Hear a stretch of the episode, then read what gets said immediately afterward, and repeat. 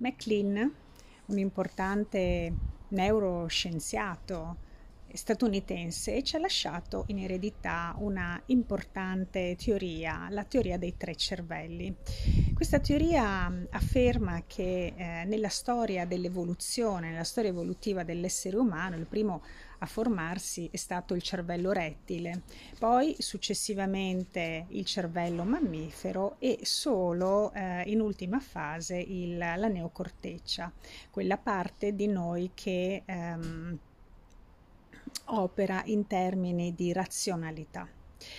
Ora, al di là eh, della, della, teoria scientifica, eh, questa ehm, eh, formulazione, questa eh, visione del cervello ci porta anche a mh, mm, scoprire una connotazione spirituale, cioè una connotazione di forze che albergano nell'animo umano. Mi viene da dire, e questa è una considerazione ovviamente del tutto personale, che eh, l'anima non si incarna per essere vittima di qualcosa, l'anima si incarna per essere una guerriera, una guerriera di luce. E quindi noi dobbiamo dare spazio a questa scelta dell'anima di incarnarsi, di venire al mondo per lasciare qualcosa a questo mondo, non di certo per depredarlo, non di certo per portare via qualcosa, anche perché...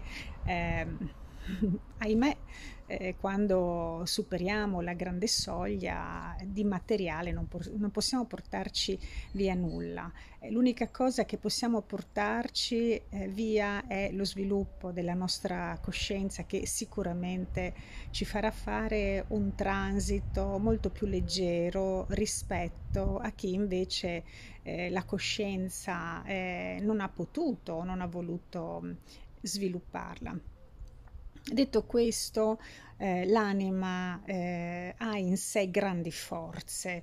Nel processo di evoluzione ha la forza dei rettili, ha la forza dei mammiferi, ma anche la forza della razionalità. Allora questo connubio di forze eh, deve essere risvegliato in noi. Non dobbiamo sentirci vittime delle esperienze che stiamo attraversando, ma se stiamo attraversando quelle esperienze perché c'è un fine della nostra anima.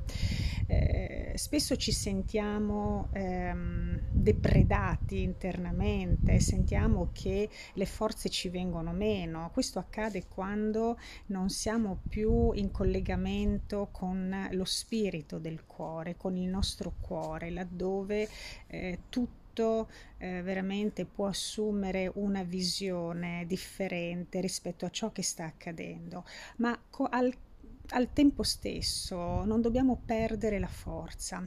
Per ritrovare questa forza dobbiamo risvegliarla e per risvegliarla dobbiamo stare assolutamente in natura, cioè dobbiamo stare in posti che ci consentono attraverso la grande relazione d'amore che si può instaurare, ci consentono di risvegliare queste grandi forze dentro di noi, recuperarle, risentirle, eh, farle rinascere nascere e finalmente ehm, farle diventare nostre alleate nel cammino che stiamo seguendo.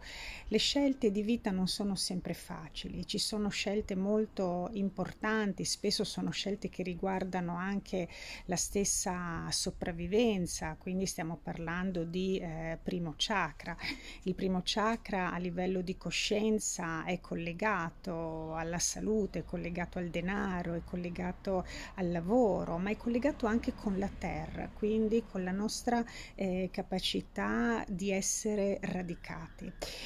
Eh, quando vi sono eh, temi, quando vi sono ehm, circostanze che comunque mettono a rischio la sopravvivenza, ecco che si fa sentire la paura, ma è lì il momento di risvegliare le nostre forze ancestrali, che, quelle forze che la stessa anima nel corso di tutta la sua storia evolutiva, eh, di tutta la sua storia eh, di reincarnazione di vita in vita ha acquisito, ha acquisito come grandi potenze.